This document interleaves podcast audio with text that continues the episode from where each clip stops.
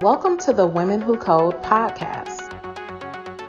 If you go to a credit card website, are you going to the right page, which is in alignment with where you want it to be? And if you're looking for a new credit card, that becomes especially important, because if you land up on the wrong page, you may not be motivated or interested enough to keep browsing at the website and getting to a point where you want to be. Women Who Code Talks Tech is a segment that features experts in a specific field of technology sharing their knowledge on an in-depth and highly technical subject. Welcome, everyone. Thank you so much for joining. I'm Stephanie Rideout, Digital Community Specialist at Women Who Code. Our speaker for today's session about analytics is Raka Khushu. Raka is a Vice President Analytics with E X L Service, a prominent analytics consulting company with presence across geographies and expertise in various industries and domains.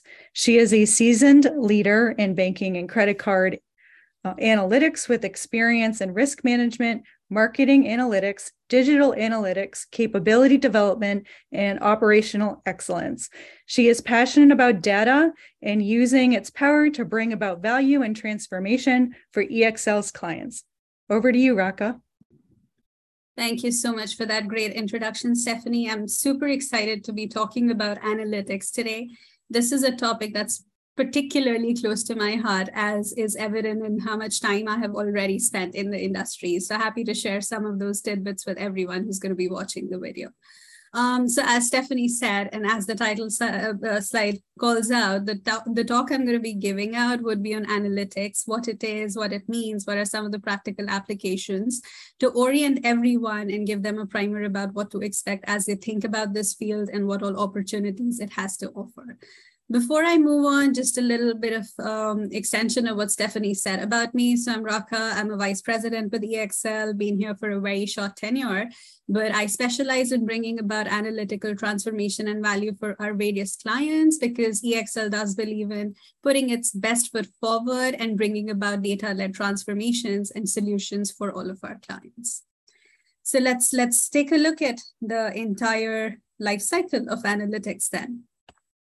So what I'm going to be covering over the course of the next few minutes would be what analytics is all about, uh, why it's important to have analytical solutions and analytical investments for companies, how do we apply it in practice, and why do we need to constantly keep innovating as we think about analytics as well as the industry as a whole. So jumping right into it, what is analytics? Now, very simplistically, the definition that Google and a lot of other sources will give you is that data analytics is simply a process of collecting, organizing, analyzing, and transforming raw data into comprehensive information um, as well. And the, the objective of that transformation would be to increase the performance or efficiency of a business by bringing about insights, value, as well as uh, aligning uh, objectives to the business goals in the long run. What it integrates is information technology, because you do need to have access to and availability to parse through various kinds of data um, to get to your business objective, a knowledge of statistics, because you end up applying a lot of sophisticated or simplistic techniques time and again, as well as business acumen Um, to ensure that you're in a position to connect the dots and drive organizational goals forward. Now, in an ever-evolving analytics industry, not just being able to do all of this, but also the ability to communicate this information that has been parsed through raw data and derive insights from it also becomes important, because without it, obviously, you will not know uh, which direction to move forward in. Uh, now, analytics can be sort of high level, um, categorized into four different areas, depending on what the objective of each of those areas is. The first one, starting from the bottom left of the slide, is descriptive analytics, which is literally about explaining what happened in the period being analyzed. For example, someone is looking at trends um, and they observe that the number of new credit card customers that were booked by a credit card company in a particular month or a quarter or a year is increasing. or uh, how many there are, just like ready to use metrics, easy visualization, uh, because you're simply pulling data, manipulating data, and visualizing data, um, or monitoring trends from it. So whatever allows you to describe the data in question would be called labeled as descriptive analytics. Now, moving to it, you've looked at what the picture tells you. Now, why is the picture the way it is, is described by diagnostic analytics. What it tells you is why something happened the way it did and allows you to find the root cause for troubleshooting or subsequent planning purposes.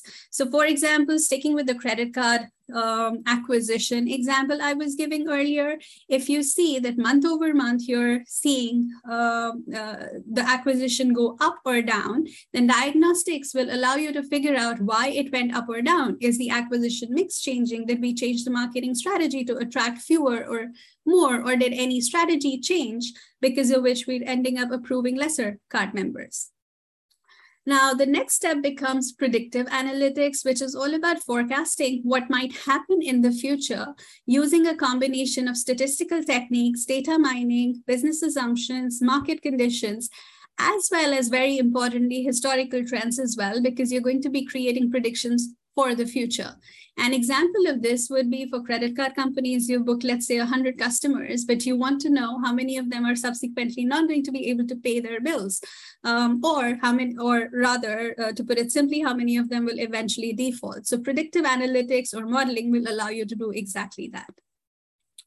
Last but not the least is prescriptive analytics. So you've already done descriptive, diagnostic, and predictive. Using all of this, uh, prescriptive analytics is all about recommending future courses of actions to be taken in case of certain situations arising, as well as the potential implications that would come with it.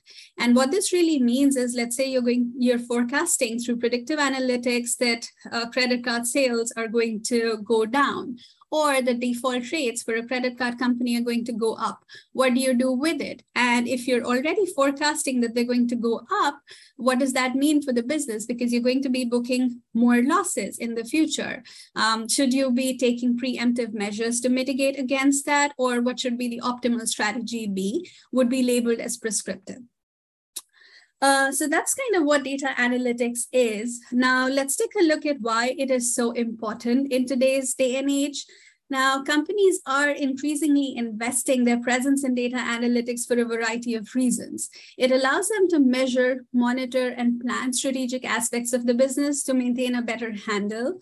Um, and it has many other benefits apart from the ones that are listed here, but the ones listed here seem to be the most prominent. So taking a look at them one by one, the first benefit in my mind is that you can obtain deeper insights. Um, through having access to and understanding the key metrics that are associated with the business, the trends as well as drivers associated with all of them, and have a mechanism to link and label them to the business objectives as well, thereby being able to transform as well as foresee what's going to happen. The second benefit that also uh, is a result of having those deeper insights being accessible is the ability to make faster decisions or decision-making agility. Now, having that understanding of the key drivers, as well as a handle on the prescriptive analytics that the businesses carry out, allows them to be very nimble in decision-making because they have all of the supporting facts handy um, and at their disposal.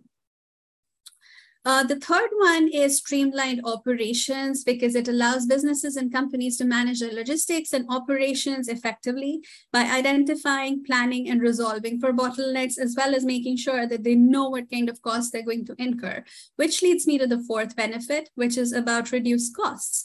You can also, um, so one thing I mentioned was around prioritization, identifying and planning and resolving bottlenecks. What this also means that you're able to identify redundancies and plan to take those out eventually, thereby reducing some overheads in operational expenses. The other piece associated with it is cost-benefit analysis of things that maybe businesses are procuring or, uh, or they've been using or using third parties for. Um, that also allows for effective prioritization. You define profitable R O I thresholds um, and margins for operation that allow you to make more money in the long run because you know what level of return on your invest investment you would want. And last but not the least, which is one of the more important things in my mind and allows us to solve for a lot of customer friction also, is issue management.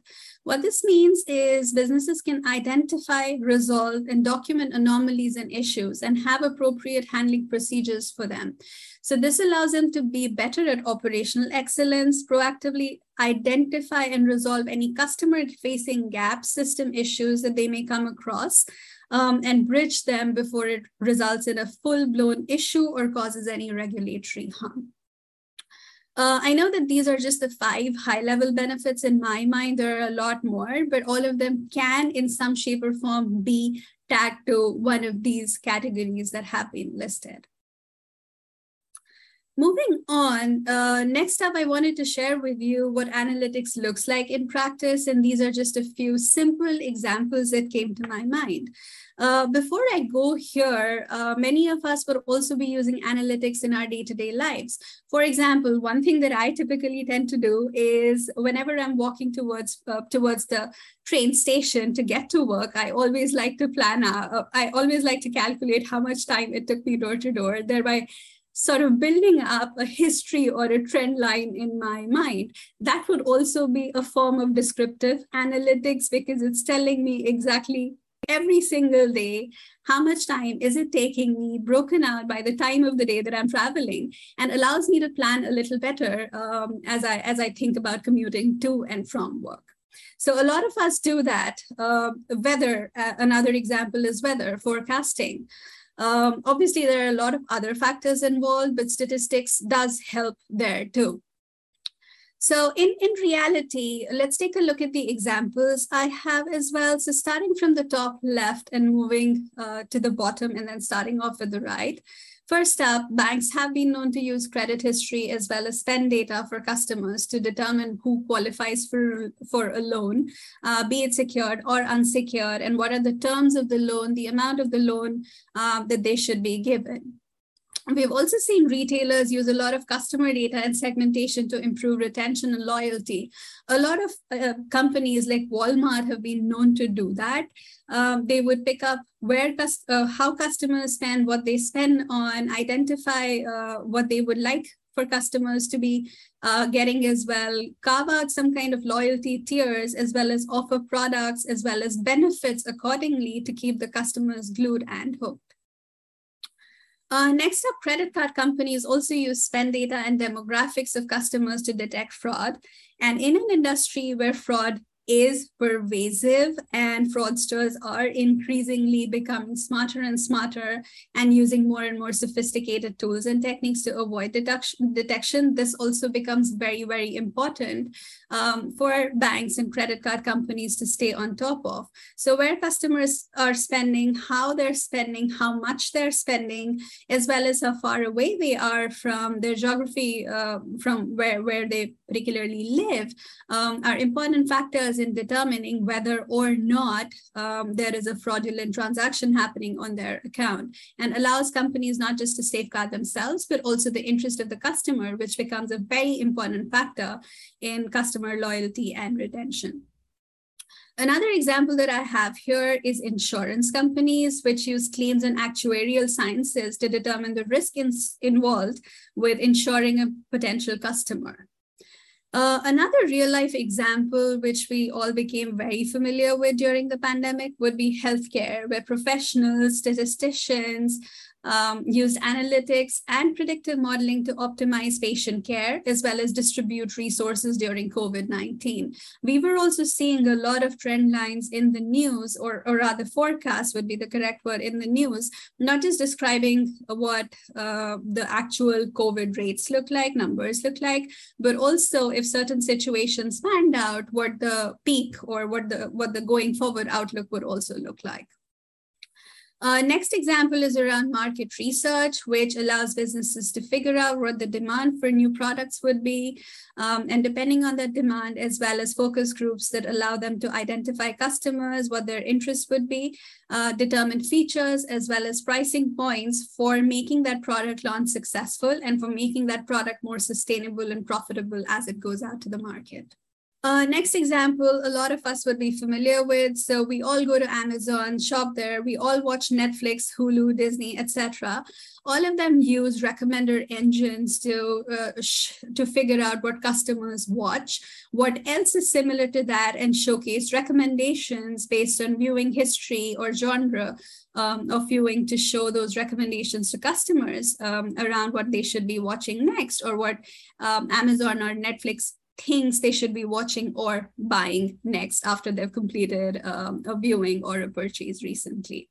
And last but not the least, a lot of companies in an increasingly digital age use website browsing and conversion funnel data to improve web experience. For example, if you go to a credit card website, are you going to the right page, which is in alignment with where you want it to be? And if you're looking for a new credit card, that becomes especially important because if you land up on the wrong page, you may not be motivated or interested enough to keep browsing at the website and getting to a point where you want to be.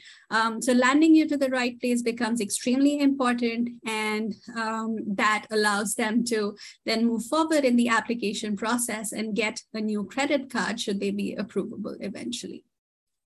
So those, those are just a few examples. Obviously, analytics is more rampant than you think it is. Anytime you're collecting any kind of data um, in your mind, in your daily life, think of it as applying some form of analytics, be it uh, very simplistic or advanced um, in, in, in, in practice. Uh, moving on, what I wanted to share with everyone was a case study around the credit card life cycle for uh, everyone. Now, I know that this is a little complicated, but it summarizes the various areas that I have dealt with. Obviously, there's many more, uh, but I wanted to share with you something that I have actually had practical experience in. Um, so starting off, the middle uh, icon represents a credit card issuer, which means any bank that's that's giving out credit cards to potential customers.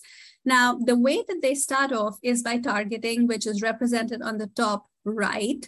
Um, targeting essentially means whom do you want to give a credit card to? What product do you want to give to them?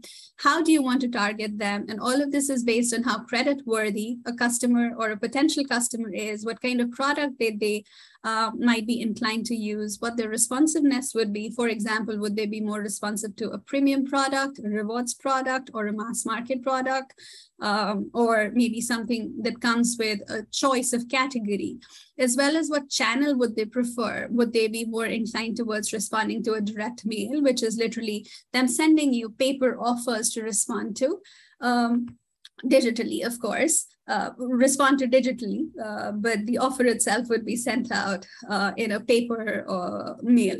Or would, would you want to just send them an email asking them to apply if you've got their email information? Uh, the next step, once someone has been targeted and they decide to apply for a credit card, becomes underwriting, which is all about ascertaining whether we approve that application or not. Now, what this uses is something which is simply labeled as expected profitability over the lifetime of the relationship, meaning that if we acquire that, uh, that potential customer today, then would they be giving me a certain revenue over time? And is that enough for me to break even or achieve the, uh, the return on investment um, that I was expecting for a certain period of time? So it's all about approvability based on creditworthiness um, that, that goes into defining this.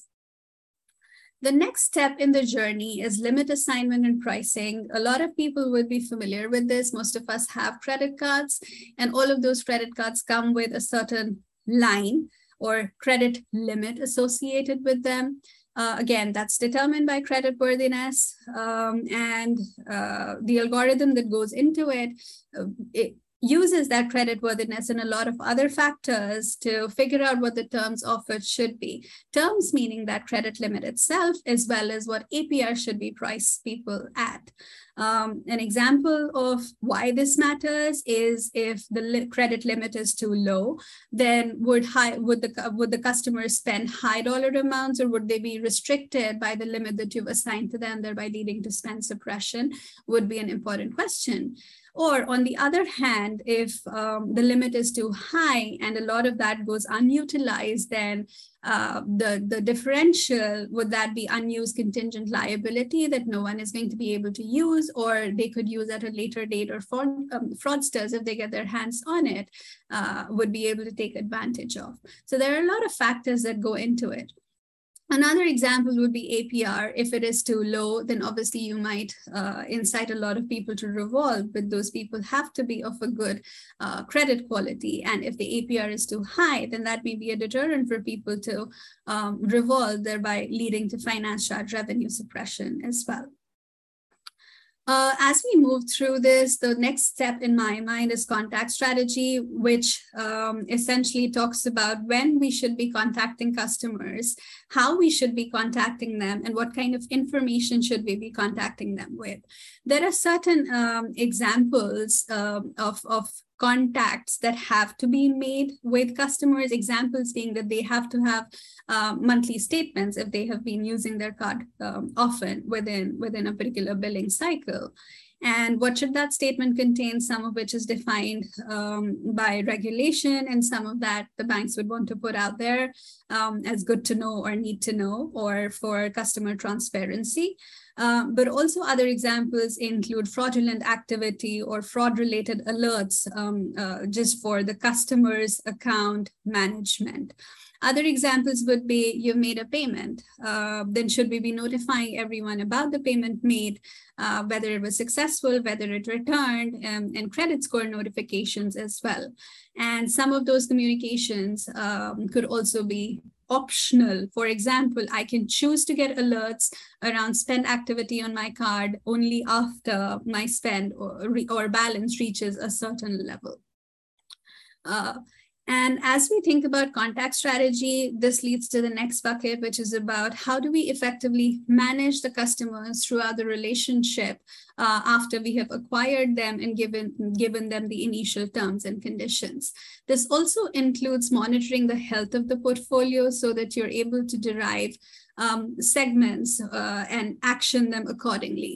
Examples being that um, if customers are high value, meaning that they're low risk and spending really high, um, then should you be focusing on positive treatments for them, meaning credit limit increases, or giving them promotional offers to incite more spend or revenue, and increasing customer loyalty as well.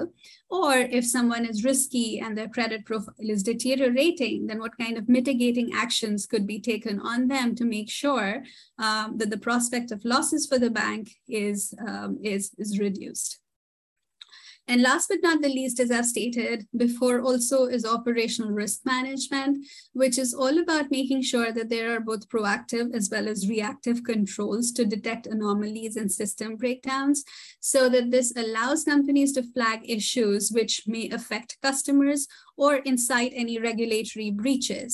And all of these controls would allow for proactive mitigation, resolution, and bridging of all of those system issues or errors that led to either customer harm or, in general, tarnishing the brand image of the company itself. So these are, this is like just one simplistic life cycle that I wanted to bring about. There is analytics involved in all of these areas. A lot of them, that fundamentally is the same in the sense that you um, have to extract, manipulate data, and parse insights from it, do a lot of predictive and prescriptive analytics to figure out the direction for the business. But in terms of concept, as well as lending and credit card economics, a lot of these areas do deal with um, different things and are interesting in their own right. Uh, last but not the least, I wanted to share with you why we need to constantly stay on top of things and need to innovate even within the analytics industry, which in itself deals with a lot of changing profiles of customers um, and uh, by definition does evolve a little over time anyway. So like I said, companies do need to remain nimble regardless of the industry. Innovation and transformation have become buzzwords these days. And why they're important is because companies need to be robust and adjust to disrupt- disruption and always have certain business continuity plans in place.